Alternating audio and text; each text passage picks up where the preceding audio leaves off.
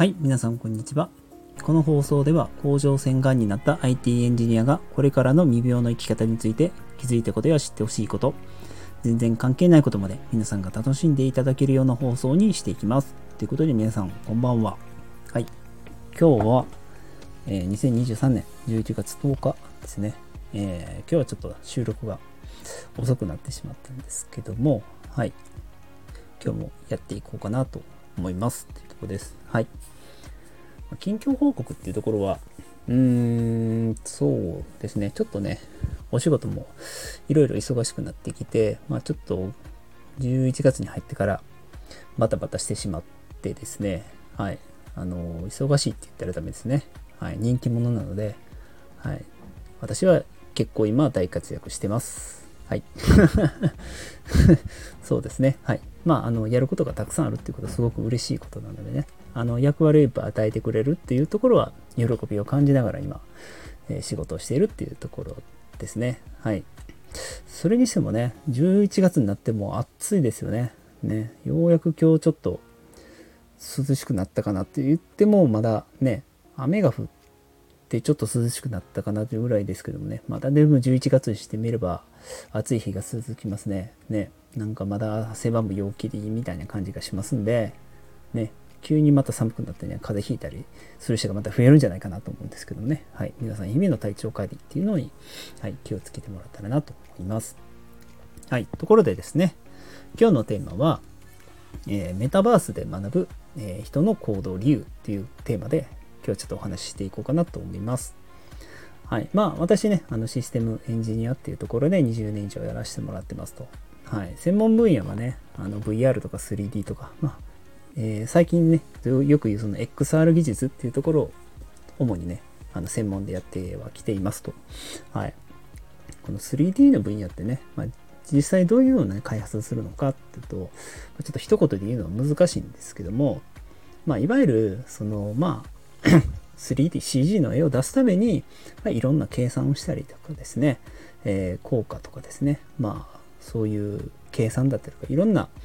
えー特殊効果だったりね、そういう計算を、まあ、プログラムで書きながら、まあ、表示していく、描画していくっていうような、まあ、専門用語でレンダリングっていうんですけども、まあ、そういうような技術を使って、えー CG っていうのを表示していくっていう、まあ、お仕事ですね、主にやってるっていうところですね。はい。まあ、そこでね、あの、高校の時にやった、サイン、コサイン、タンジェントとかね、三角関数とか、まあ、面と点の衝突線かな、衝突計算をしたりとかね、いろいろなそういう数学的な要素を交えながら、えーシステムを作っていくっていうところをやってますと。はい。まあ、他にね、いろんな技術もあるんですけども、まあ、主にそういうところをやっているところですと。はい。ね。ちょっと理解してもらったかどうかわかんないですが、そういうような世界でちょっと20年ぐらいやってるっていうとこです。はい。で、まあ、メタバースっていうのは、まあ、最近ね、皆さんもよく聞くとは思うんですけども、まあ、あのーなんて言ってんかな、まあ、そこでも、あの仮想空間みたいなところで、まあ、いろんな人が集まってですね、あの会話をしたりとかね、まあ、まあ、てチャットもしたりするんですけど、まあ、いろんなイベントをしたりとかね、展示会をしたりとか、まあ、いうような、まあ、仮想空間上で、はい、あの物事をね、するっていうのが、まあ、メタバースっていうのをちょっと簡単に表現した、はい、世界になるんですけども、まあ、ただ、まあ、メタバースっていうのが、ね、この世界に結構ね、広がってると思うんですけど、でも、じゃあ実際に利用してるかって言われると、まあ、私はそんなに利用されてるイメージはまだないのかなという感じはします。はい。えっと、まあ、企業間でですね、まあ、ビジネス用語で言うと B2B ビジネスでは、まあ、徐々に広がりは出てきてるのかなとは思うんですが、なかなか一般の人たちですね、えーには、うん、まだまだ、まだまだ広がってないのかなとは思ってはいます。はい。まあ、使ってる方はね、家はあるんですけども、まあね、VR ゴーグルを一人一台っていう世界でもないですし、ね、ゴーグルをかぶって VR でメタバースをするっていうのが、あのメタバース空間に入るってわけでもないのでね、それはスマホだったり、パソコンでもメタバースを使うっていうのはできますんで、まあ、そういう意味では、まあ、利用するデバイスだったりとかね、えー、機会はたくさんあるんですけど、なかなかそれに触れて、で、まあ、あの、日常生活じゃないですけどね、生活の一部をそれで賄ってるっていうのは、まあ、まだまだ遠いのかなっていうのは、はい、現実かなと思っています。やっぱりそのゲームとかね、アミューズメントっていう世界では、まあ多少広がってるのかなと思うんですけども、まあ我々の生活の、さっきも言ったんですけど、我々の生活の一部にそのメタバースっていうのはなってるのかって言われると、うん、ちょっとまた疑問符がつくかなと思いますね。はい。まあ結構、まあ IT 企業でですね、オフィス、バーチャルオフィスとか、まあそういうような、えー、ミーティングとかもそのメタバース空間みたいな感じでやってるところもね、ちょこちょこ聞きはしますけども、はい。まあ、でも極端な話、 Zoom でみんなでね、オンラインで会議してるのもメタバースっちゃメタバースなんですよね。広い意味で言えば。はい。それね、オンラインっていう、その Zoom というね、仮想に集まれる、ね、ミーティングで、えー、オンライン上でやってるっていうことなんで、ね、講義な意味ではね、あの、メタバースっていうんじゃないかなとは思うんですけどね。まあそういう意味では、生活の一部になってるのかなと思うんですけどね。ねさっきになっていないって言ったんけと思って。言われ、言ったけど、ね、まあ、勘弁してください、そこは。はい。で、じゃあ他にメタバースって広がってるのかな？使ってる人っているのかなって言われると、なかなか使ってないなっていうね、ことはさっきも言ったんですけど、じゃあなんで使わないのかなって思った時に、まあいろいろ私もメタバースのね、プラットフォームとかシステムとか、まあいろいろ開発してるんですけども、まあ、そこでよく考えるのはやっぱりそのメタバース空間でないとなんか得られない体験だったりとか価値っていうところをやっぱり提供できないと、うん、やっぱり皆さんメタバースっていうのは使わないかなとは思いますね。はい。なんかそこの中で、まあ、例えば買い物ができるとか、ね、それはそれでシステム的にはすごい画期的な、あの機能なんですけども、ね、別にそこに行かなくても、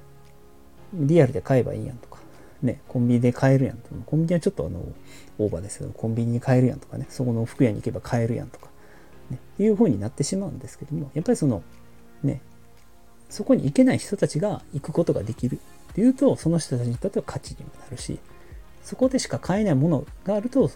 ね、そこに行って買うっていう価値はあるんですね。ね、それってやっぱり皆さん普通に体験してることなんじゃないかなと思ってて、その産地に行かないと食べれないものだったりとか、ね、そこに行かないと、